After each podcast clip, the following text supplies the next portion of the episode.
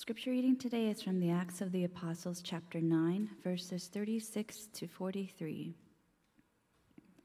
Now in Joppa, there was a disciple whose name was Tabitha, which in Greek is Dorcas. She was devoted to good works and acts of charity. At that time, she became ill and died. When they had washed her, they laid her in a room upstairs. Since Lydda was near Joppa, the disciples, who heard that Peter was there, sent two men to him with the request, "Please come to us without delay." So Peter got up and went with them, and when he arrived, they took him to the room upstairs. All the widows stood beside him, weeping and showing tunics and other clothing that Dorcas had made while she was with them. Peter put all of them outside, and then he knelt down and prayed. He turned to the body and said, "Tabitha, get up." Then she opened her eyes, and seeing Peter, she sat up. He gave her his hand and helped her up. Then calling the saints and widows, he showed her to be alive.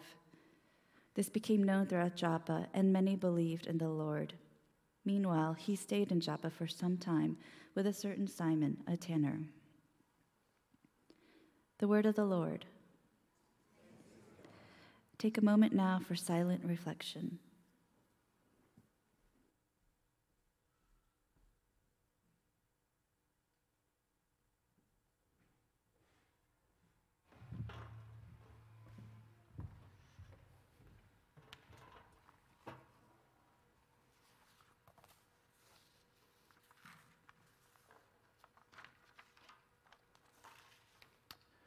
Let us pray.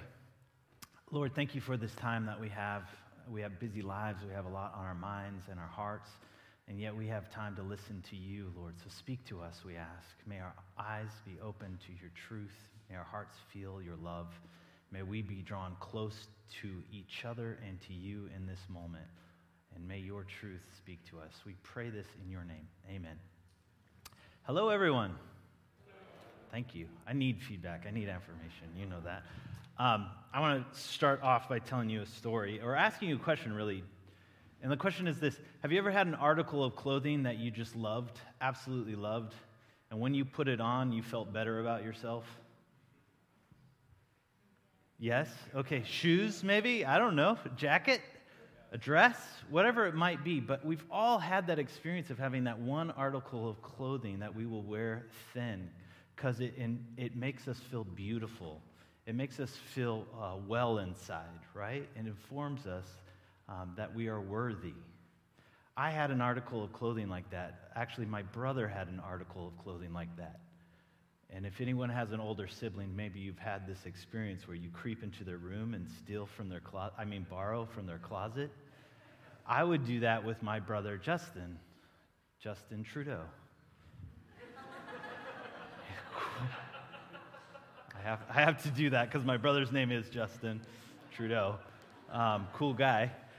Um, but it was his Delta Chi fraternity sweatshirt. See, he went to Oregon State while I was in junior high.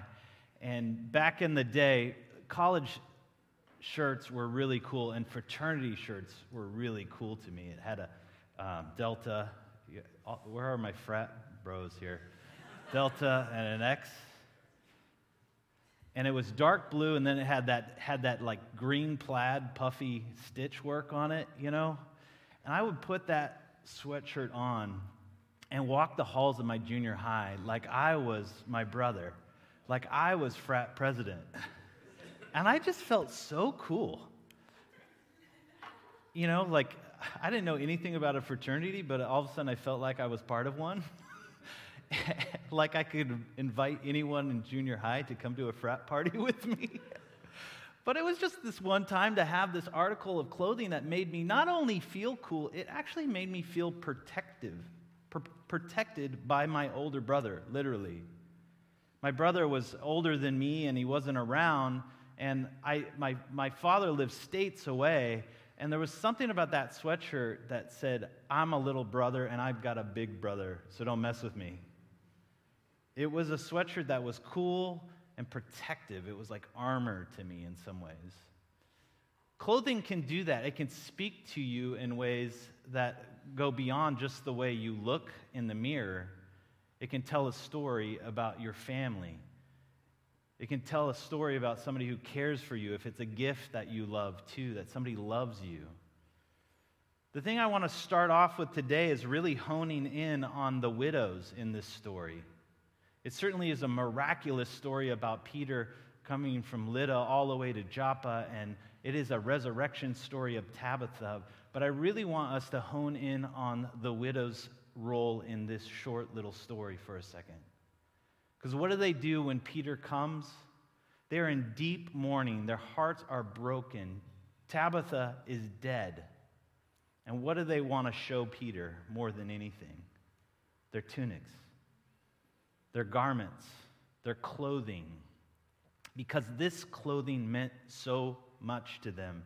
It was Tabitha's love personified, worn on their backs, stitched just for them. It was tactile. It was compassion. It was justice that you wear on your body. And that's what they came rushing to Peter with. It was a sign and a symbol that somebody cared about them. And now that person was gone. They're heartbroken because who will provide for them the way Tabitha did? We don't know much about Tabitha, but clearly she was a person of privilege if she had an upper room and could provide clothing to widows. If she could look over and care for widows, that meant that she had more than enough for herself, and she gave generously and served her community well. And there was a hole in their community in Joppa because of her death. What a profound woman that is, that a whole town would grieve and call for, for Peter from miles away to come, to do something. We've lost Tabitha, and yet we hold the garments of love and compassion and of justice in our hands, and we need you to see these articles of clothing. So much more profound than a frat hoodie, obviously, but it tells you something about Tabitha, and it tells you something about the widows in their time. You know, we, we don't talk about widows that much in our society because we have things like insurance, life insurance. But a widow, widow in the Old Testament is uh, kind of symbolizes what we still face today. It's those who are dealing with poverty, with scarcity, who are outsiders and marginalized. In that time, the women were incredibly marginalized if they did not have uh, access to the patriarchal system to be married and to be provided by and protected by a man. Now, we don't talk about widows per se in the same way today, but for the most part, this hasn't changed. People are falling out of the systems of prosperity all the time. People are oppressed and dealing with unjust systems all the time, and it can happen quickly, like someone passing away, or it can be a story that they've known all their life.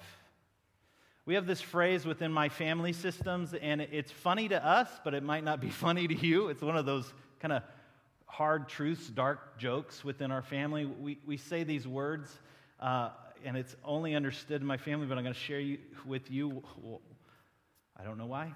Um, it's keep Gene alive. And who was Gene? Gene was my stepfather. And why is that even remotely funny to us? Why do we say, like, we got to keep our stepfather alive? Because we know what it was like before he came into our lives. See, my, my mother was a divorcee, and my, my father had left. Um, They divorced actually in Kentucky. I've lived in Kentucky. I don't remember anything about Kentucky. But she took me to Oregon, and he went to New Orleans. And we were living with my grandmother, who is this wonderful Dust Bowl baby, Okie, uh, who helped raise me. So my initial memories were of my grandma, Naomi Hightower. And she helped raise me. And then my mother finally got uh, got a house, and got out of my we got out of my grandmother's house, but it was on the wrong side of the tracks. It was a rough neighborhood, and some of my formative mem- memories were trying to understand why my mother was crying, And I, I have these distinct memories. One was seeing that there was somebody rummaging through our car, and I didn't know it at the time, but then I, I realized it's because somebody was breaking into our car. We lived in a neighborhood that didn't have the security that my mother needed for me and my brother. Another distinct memory was when uh, I saw her crying over the checkbook. I did not understand why my mom was crying in those moments. She just looked weak to me, honestly, if I'm really honest, and that's kind of cruel to say probably, but that's the truth. When you're a kid, you're kind of confused, and why is mom crying? Well, now I know. Mom was crying because it didn't matter what she wrote on that paper. The money wasn't in the bank. That check was going to bounce. So early on, I saw my mother deal with scarcity, deal with some poverty. I'm not saying that we we had the hardest life, but it was definitely the hardest times in her life without a husband. And then Gene came along, and I have this wonderful stepfather. He's so boring. so boring. I'd say this to his face. We know this. But he is so faithful. He is so loving. He was this Christ-centered man that came into our lives, and as soon as he came into our lives and my mother and Gene fell in love, we all of a sudden moved to the other side of town. Everything changed when Gene came. And I love my stepfather dearly, and I love my father dearly. I love my family, but you know, we have these complications, obviously, in our history. But it was my grandmother that co- coined the phrase, "keep Gene alive." Like, whatever happened with the first husband, okay, but keep this one alive. I'm glad it's funny to you. I, did, I seriously did not know if it was too dark. But it is kind of dark. It is kind of sad that a woman needs a man, right? To be valued in society enough to have enough. These widows in this story, it was even a much more cruel patriarchal system than we live in today, or when the one I grew up with. They would have mouths to feed and no means to do so. But they did have a Tabitha. So just imagine when that one person that has privilege, has power, has position, is dead.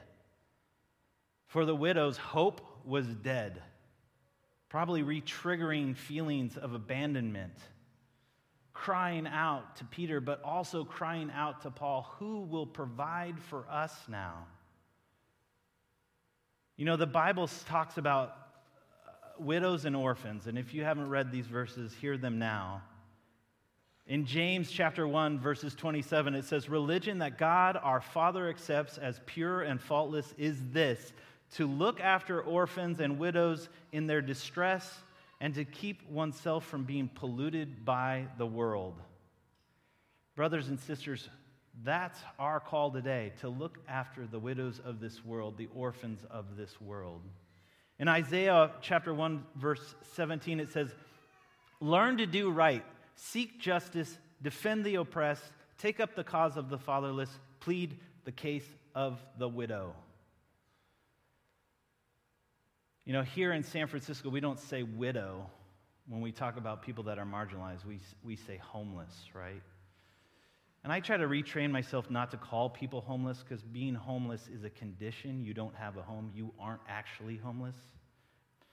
What we're talking about are people experiencing the cruel life on these streets in San Francisco without a home. And it's glaring.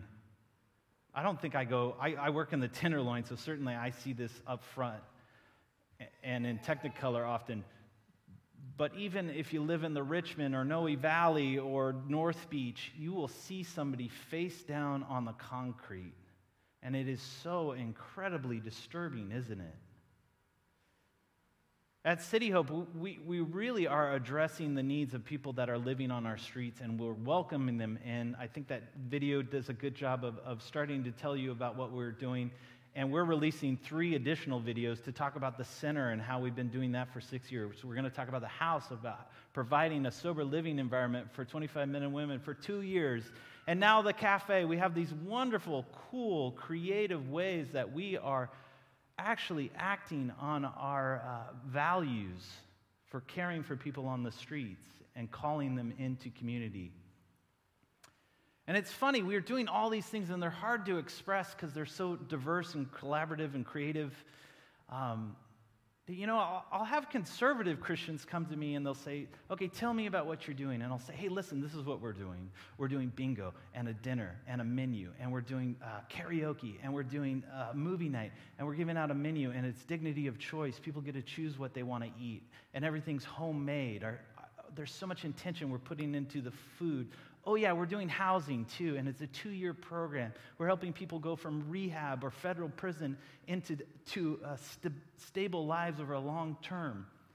And now we got a cafe, and we're doing these lattes, and we're partnering with other nonprofits to offer all these resources to people. And a conservative Christian, every now and then, I'll get this, will say, but when do you tell them about Jesus? And I'm like, did you, did you not hear? I said karaoke. Did you not hear?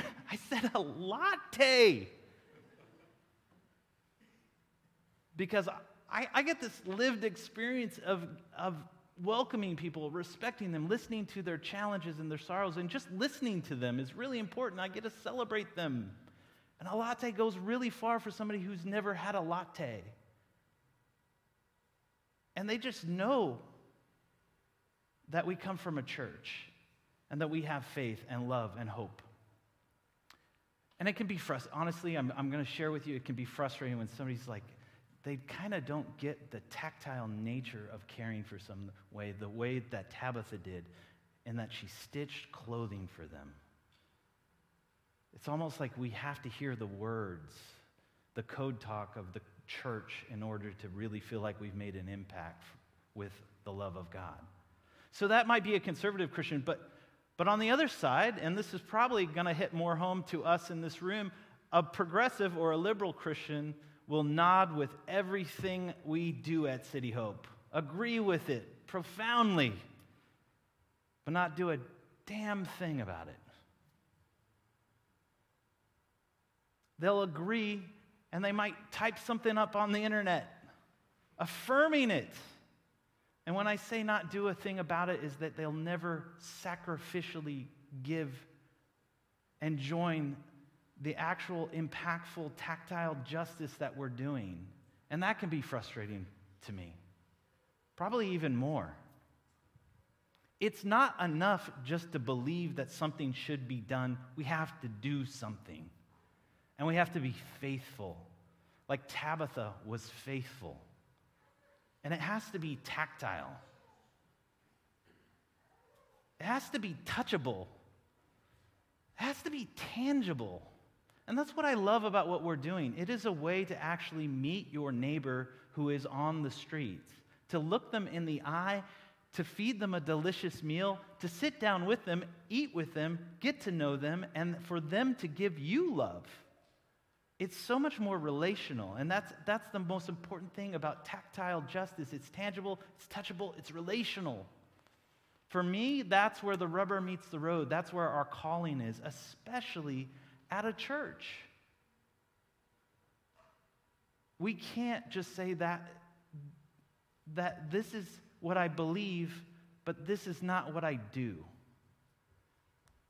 Tabitha is an inspiring character, and we don't even know that much about her, but she had privilege, she had wealth, and she sewed clothing and put it on the backs of the poor. And when she died, people mourned. If City Church died today, I know that's morbid, would this city mourn? And we've asked ourselves that question. Are we making an impact? In the way that if we weren't here, it would matter to the poor. In many ways, I believe, yes, it will. And we need to keep doing this good work. We, we need to keep funding it, people. We need to keep giving our time to it. You know, I, I wanted to share my conviction in that way with you because I hear it too. I was just talking to uh, Mark the other day, and we were kind of lamenting of whether some of the donors that give, is it even sacrificial? Do they even feel it? Because we have people in this world, in the city, that they have too much money. And when they give, I don't even think it hurts. We as Christians, though, if we're following after Christ, we're called to actually give till it hurts. And, I, and it might be finances, but it might be your talent, it might be your time. But to give until it means something to you, and you are invested in the impact and the outcome in other people's life, not just a tax write-off. You know, I love I love the uh, we're gonna we're gonna do the karaoke thing right now, okay? Bruce Hornsby in the range. I'm gonna leave out two lines. And you're going to fill them in. This is participatorial. Standing in line, making time, waiting for the welfare dime because they don't have a, because they can't buy a job. The man in the silk suit hurries by as he catches the poor old lady's eye. Just for fun, he says, "Get a job." Every time I hear that, "get a job," whew. It's like, fix yourself. Such cruel, wor- cruel words to say to somebody in an employment line. And then it says, that's just the way it is. Some things will never change. That's just the way it is. Ah, but don't you believe them? I understand how defeating it is to look at the issue of our housing crisis, our opioid crisis, our broken healthcare system, our poverty and the wealth divide that we've created. It is overwhelming to look at. But if the church isn't willing to look at it and hear the cries of the poor, who is? I go to different states. I have family now in Texas and Louisiana, and inevitably somebody will be like, huh, San Francisco. you ever been, you ever been in this conversation? Somebody finds out you live here? Huh. So, uh, homeless problem kind of gets to like, well, why you live there? And it's like, oh, I love this city so much. Don't you talk about my city, right? And my gut reaction is is often it's like, listen, this is not just a San Francisco problem. This is an American problem.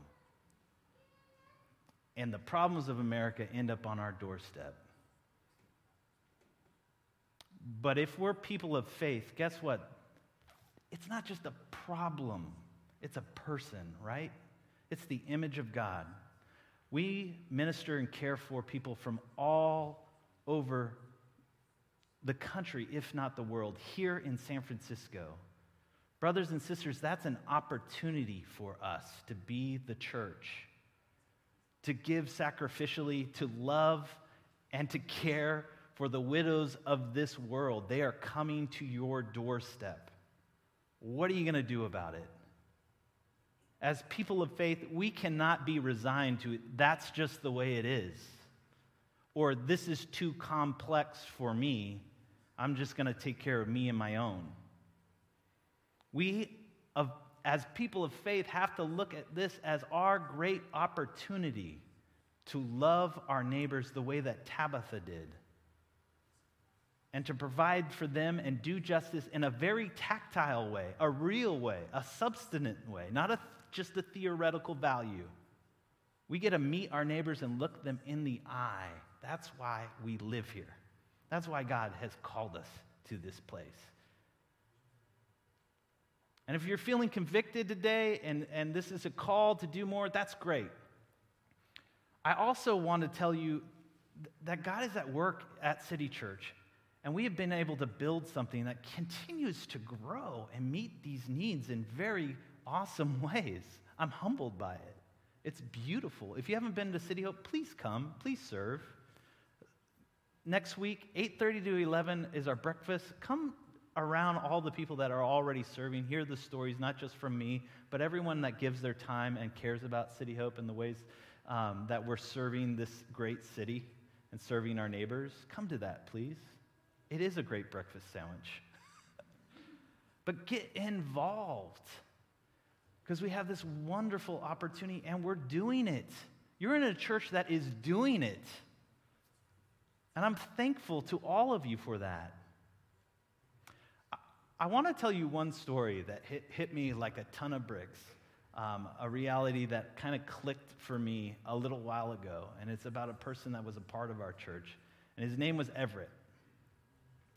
And I met Everett when we were doing worship services in County Jail, and we were doing them in uh, the mental ward. This was part of our, kind of our origin story of uh, City Hope, if you will. We we would meet people in County Jail, in hospitals. We were going to the place, before we had a place, we were going to the places where people were stuck. And we would go to County Jail, and that's where I met Everett in the mental ward. And he was a sweet man. He was a Texan. He he told me about his life, and he broke my heart because he, he said, you know what, all my life I feel like I've been doing the Thorazine shuffle, is what he called it. He wasn't against being medicated. He was against being over-medicated. He feels like his he felt like his whole life was a fog. And he had found himself in County Jail. I don't know why, but I do know that often when we don't take care of the mentally ill in our society, in our city, we only take care of them once they've become criminally mentally ill. That's when we get them the health care in our jail, which is stupid, because if you've been to jail, it will make you mentally ill. It's not a place to heal. It's a tough place. But anyways, I met him there, and we talked, and he got released, and he joined City Church. He became a member of City Church. I saw him have great days. I, ha- I saw him have b- very hard days. He, his mental health was always a struggle that he was wrestling with. Um, I remember once we went out to a Chinese dinner, and he had cut his own hair, and he was talking about Martians, the whole nine yards, right? And I was heartbroken. And and he had this horrible haircut. But then I saw him get health care and scrap it together. He worked so hard just to survive in our city. And eventually his mother grew sick, and he moved back to Houston. We stayed in touch. He was part of the mission site. Pastor Nault was really involved in his life also, and even visited him in Houston when he moved back. Sadly, he, he um, had cancer and passed away in two thousand seventeen. But the thing that gives me such peace is he was with his family, and he was really healthy. His final days of his life were really good days. But he passed away in two thousand seventeen. But I, I specifically had this memory about Everett that I wanted to share with you, and it happened in a coffee shop in the Mission. It was a boutique coffee shop. And it was the coffee shop I wanted to go to, and we were going to sit down and talk. And, you know, I, I went in there as myself with all my privilege, and I knew I wanted a cappuccino, and I knew what it was going to taste like, and I was excited about it. I went in there, and then trailing behind, he went up to the barista, went up to the uh, the coffee bar, and he asked for syrup in his coffee. You know, just the push pump kind of vanilla or hazelnut or whatever it might be. And the barista treated him like crap. The barista looked at him like he was less than nothing. The barista looked at him and talked to him like he was stupid. It's one of the few times, there's been a couple times in San Francisco where I've seen that kind of bougie lifestyle we live turn on somebody who doesn't know our code talk and isn't welcome into our privilege. And I was so angry at this barista. And then I realized, man, I brought him into the wrong place. These people won't welcome him here. He does not belong in this place. And it really, really bothered me. And I forgot about all that memory, right? Fast forward to a couple months ago, you know, in the fall, we opened the City Hope Cafe. We have this beautiful espresso machine. We have this wonderful brass bar. We've created this beautiful calf coffee house for the Tenderloin and for people on the street to come in. And I was standing behind the bar. I was in there all alone.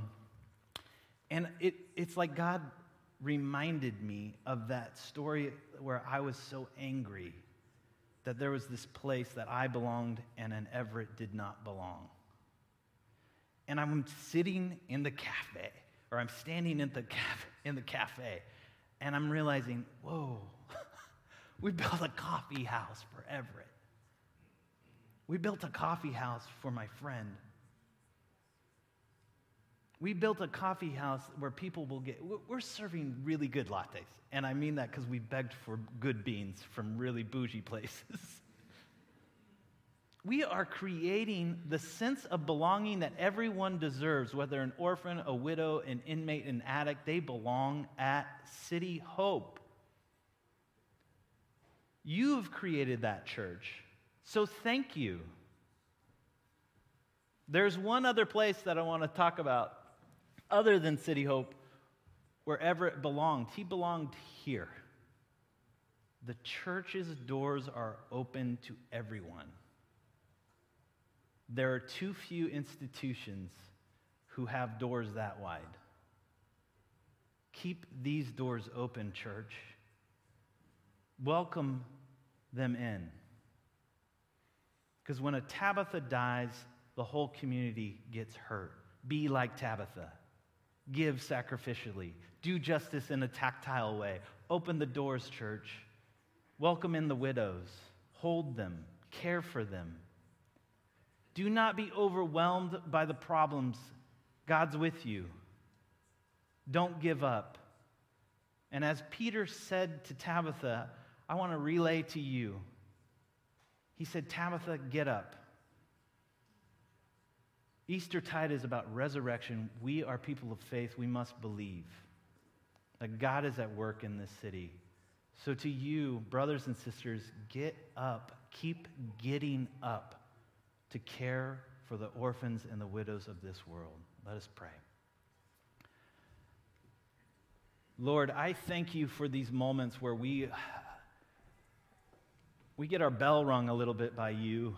And we wake up, and we get up, and we realize we are living here for purposes beyond ourselves. That you are calling us to a higher calling, a deeper love, Lord. So remind us how to do that. When we feel overwhelmed by what we face in this city and in our lives, remind us that you are with us, that your Son is resurrected, that death does not have the, the final word.